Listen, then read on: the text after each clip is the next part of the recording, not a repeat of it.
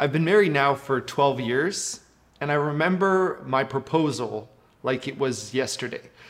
We were at my parents' house, which isn't a great start, but what I did was we blew up hundreds and hundreds of white balloons and covered the entire area of the floor. And then I bought all of these red roses and I peeled off the petals and put them on the ground. And the idea was that Deandra would walk through the balloons and they would part like the Red Sea, revealing a trail of rose petals, leading her to the balcony where I was in a suit with a rose, like The Bachelor. And I had this three point sermon prepared, unlike The Bachelor, and I delivered it, and she said yes. And the rest is history. And when it comes to that proposal and that moment in time, Here's one thing I never thought about doing I never thought about sending a representative to propose for me. I never thought about asking my sister or my mom or a friend or a colleague. I didn't think about sending a proxy, right? A proxy is someone who's, you know, authorized to act on your behalf. A proxy is great, you know, if you want to get out of a meeting, but you can't send a proxy to propose for you. In matters of love, you can't send a proxy. In matters of love, you come in person if you're able, right? If you can, if you're able. In matters of love, you come in person. Now, what's so fascinating is all throughout Scripture, God has been sending humanity proxies. And his proxies are called prophets. Okay, a prophet was, was authorized to represent God. A prophet was a mouthpiece. Prophets spoke the word of God to the people of God. And if you're new to the Bible and you're reading the Old Testament, you'll see that some of the books are named after prophets Jeremiah, Ezekiel, Isaiah. And some of these prophets promised that one day in the future, God Himself would come to his people in person. And that's what we celebrate every Advent.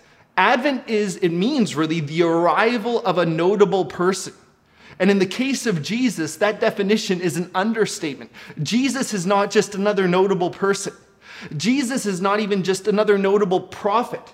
That really there's one God Father, Son, Holy Spirit, and Jesus is God the Son, the second member of the Trinity, entering into history. This is the advent of the incarnation, God taking up humanity into himself. The Word became flesh, God with us. And what we'll see throughout this Advent series is that Jesus' birth was unique in the history of the world because Jesus is unique in the history of the world. He is Emmanuel, God with us, that God came near, God came among us. Love showed up in person. And we heard the passage read earlier, actually, my son read it. And what I want to do in our time together is just focus on one part of the passage, one theme. It's Matthew chapter 1, verse 22 and 23.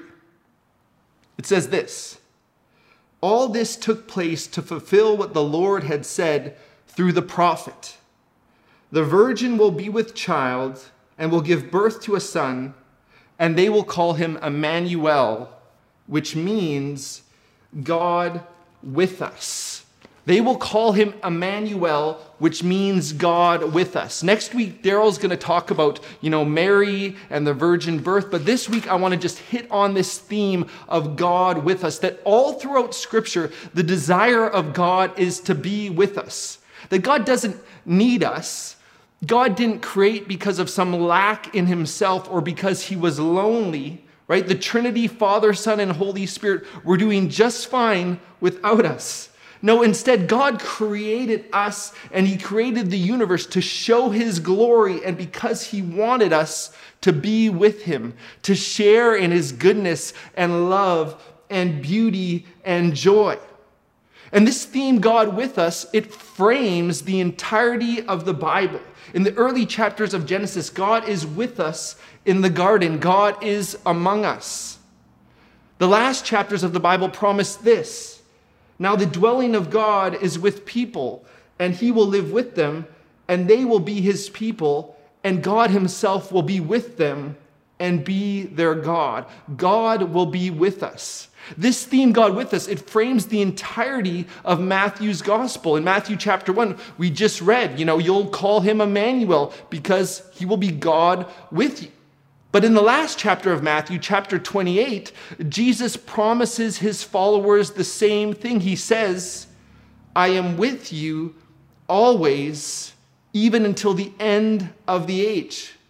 The theme, God with us, frames the entirety of our lives from our first breath to our last breath, through all the breakups and disappointments and rejections and failures, God wants to be with us. Through all the successes and promotions and graduations and joys, God wants to be with us. The theme, God with us, even frames the entirety of our salvation story.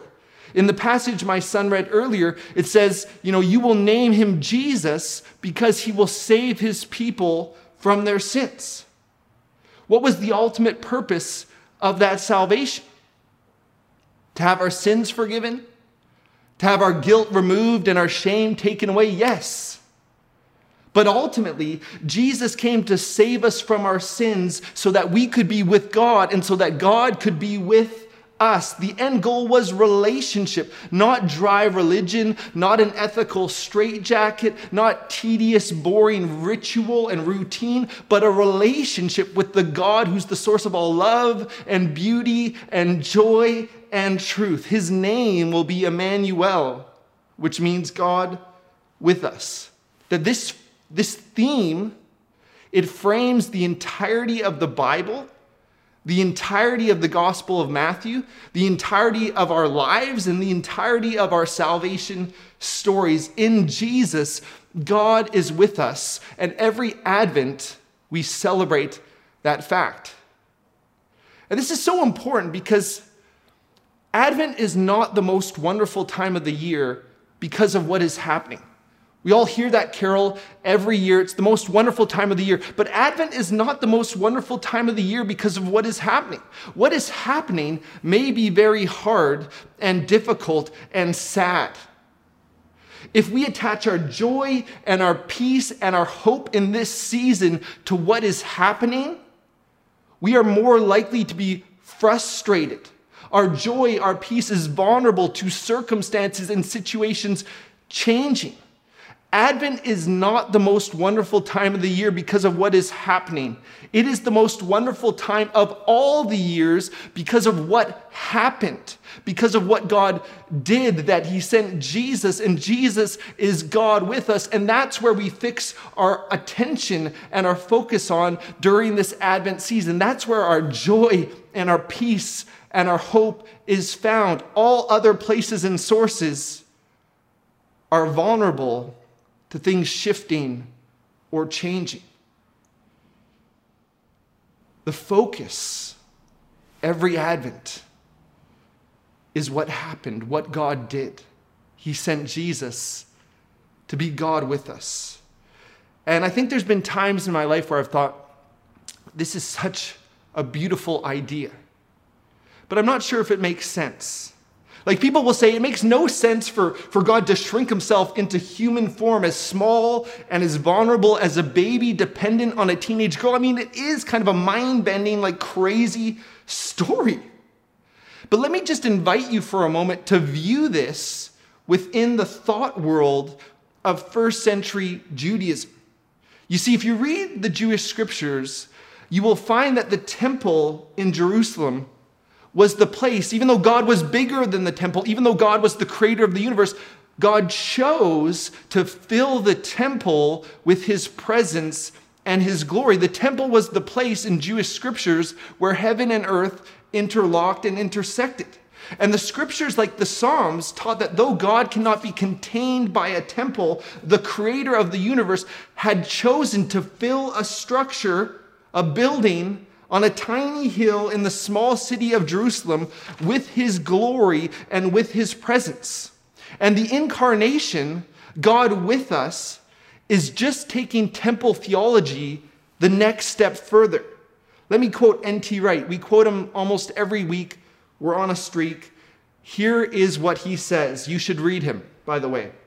He writes this In Israel's scriptures, humans were made in the image of God. So that if God were going to become anything, then becoming human would be utterly appropriate in the way it would not be appropriate for him to become an elephant or a cactus. And so, what's going on here, if you enter into the thought world of first century Judaism, is this Jesus becomes the temple the presence of God with us. Jesus becomes the place where heaven and earth intersect, where we encounter God, where we go to have our sins forgiven. Through him, we have access to God, that Jesus becomes the image of the invisible God. And all throughout the New Testament, this temple imagery is applied to the person of Jesus. And the same is true at Christmas time during Advent, that Jesus is Emmanuel, God with us. That's how first century Jewish Christians thought about Jesus. But let me give you a more modern literary example. It's one that Tim Keller, who's a pastor and author, sometimes uses. But in the last century, there was a brilliant author named Dorothy Sayers. She was friends with C.S. Lewis, who wrote the Chronicles of Narnia. And uh, she was one of the first women to go to Oxford University, and she wrote detective novels. And in one of the series, her main character was a detective called Peter Wimsey, and he was brilliant and talented and single and alone and sad. And halfway through the series of detective novels, a woman named Harriet Vane, a character, appears in the stories. And Harriet Vane is one of the first women to go to Oxford University. And she's a writer of detective novels. Sounds familiar? And in the story, she and Peter fall in love and they get married and they solve mysteries together. And many people believe that what happened is Sayers looked into the world she had created and the character she had created and saw his pain and loneliness, so she wrote herself into the story to save him. And that is like the message of Advent, that God looked into the world He made and saw the mess our rebellion had created. And He didn't just send a messenger from a distance, He didn't just complain about culture from the safety of heaven, He didn't just send well wishes from afar. Because in matters of love, there comes a point when proxies and prophets won't do, and you must come yourself in person. And God loved us and He saw our pain and our lostness and our heartache and heartbreak. So God wrote Himself into the story in Jesus Christ. That God the Father sent God the Son, and like the author who's both the creator of the story and a character in the story, God entered into history to be with us. Jesus is God with us. And can we just pause to feel the significance? Of this for a moment? Few things will hurt more in our lives than people we care about not wanting to be with us. Right? Every child slamming a door in the face of their parents. Like every time the text message you send isn't returned. The bubbles appear only to disappear, never to reappear. Then you see they're on Instagram, they're posting pictures, they have their phone, but they're not responding. Or you see the, I mean, I could get worked up about this. You see the red, you know, message, the message has been read, and yet no response, and you feel that sense of like rejection. Every boyfriend or girlfriend who's broken up with you, every family member who, who won't return your call, right? Every one of those moments hurt. And without minimizing the pain of rejection for a moment, I want us to turn our hearts and minds to the radical acceptance that Advent represents. Like to focus our thoughts on the fact that God, the creator of the universe, wants to be with us. That every Advent we get to celebrate again that Jesus is God with us that, in the words of the Chronicles of Narnia, a manger in our world once held something that was bigger than the whole world. And here's what's so interesting for us whether you've been with us on, on this church planning journey the whole way through, or this is your first Sunday. This idea of God with us, in some ways, it defines the mission of our church. That God entered history, that, that Jesus put skin and bones on the love of God. He showed up and He gave us the gift of His presence. He didn't just send well wishes, He came Himself. And the reality is, the church, not a building, but a people, uh, the, the church is to do the same. Jesus even said to his followers, As the Father sent me, so I'm sending you. And so, as Jesus entered into history to bring love and hope and healing, we're to do the same in our homes and relationships and workplaces, not as the Savior, but as witnesses to the Savior. This commitment to be present, uh, to, to enter into situations. It's at the center of our mission as a church because that is what love does. My friend Cam, he once told me this story that comes from his father in law's memoirs. So his father in law's like autobiography. And this story moved me, and, and I'll just read to you what his father in law wrote. These are his words. My grandmother had Alzheimer's, which meant that she was unsure about her surroundings and would often think she was in a different place or that she was a young mother again. And she would go about her day as if she were living in a totally different world. And one day I came home and saw my grandfather and grandmother in our living room. She standing and pointing and giving instructions, and he on his hands and knees, reaching under things, picking things up, and putting them into an imaginary basket. It turns out she was concerned that she couldn't reach some of the eggs that the hens had laid, so he had promised to help her. Afterwards, I asked my grandpa what he was doing. This isn't 1937, and this is not your old hen house. To which he responded, Yes, I know it's not, but that's where she is, and I don't want her to be there alone. I don't want her to be there alone. So he entered into her world. That's what love does. And there's a lot that's sad about that story. And there's a lot that's sad about our world. But that story still moves us, whether we're religious or not, because we know that is what love does. It enters into the world of another. And that's an extreme example, but, but it's not as extreme as the incarnation. God entering into our story out of love for us. And so, as the Father sent me, so I'm sending you, Jesus said to each of his followers. So, what does it look like for us in this season? There's so many different shapes this, this could take in our lives. But it looks like staying up late with a friend who's crying, even though you know you have to get up early the next day. It's creating space in our hearts for that colleague or fellow student who's kind of like the pariah of the office that, that people want to avoid. It's making space in your hearts for that person. It might look like getting on a Zoom call to connect with someone when the last thing you want to do is stare at another person through a screen. It's, it's acting on the names that the Holy Spirit brings to mind by, by sending a text message or a note asking how the person is doing. My wife has been doing that lately. Just names come to her mind and she reaches out, and it's profound how providential those conversations were. The text, the message comes at just the right time. It's acting on those promptings that God's even going to give you today. It's moving into the margins of society amongst the underprivileged and the disenfranchised. It's remembering names and stories and making friends. It's a barber I know who gives free haircuts to people on the downtown east side every Sunday on his own time. They shampoo, they, they shave, they cut hair, and for a moment, people feel brand new and seen and known.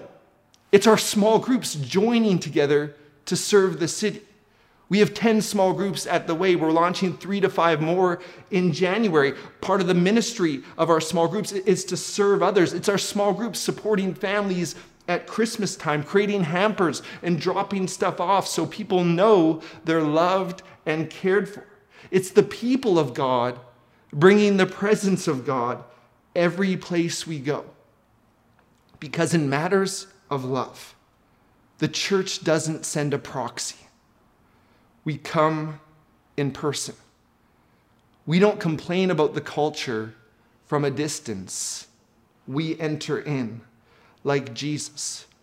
And when we can't come in person because of pandemics, we make our presence felt in every possible way so people know they're loved and not alone. Cards, notes, calls, Zooms, FaceTimes, prayer, generosity.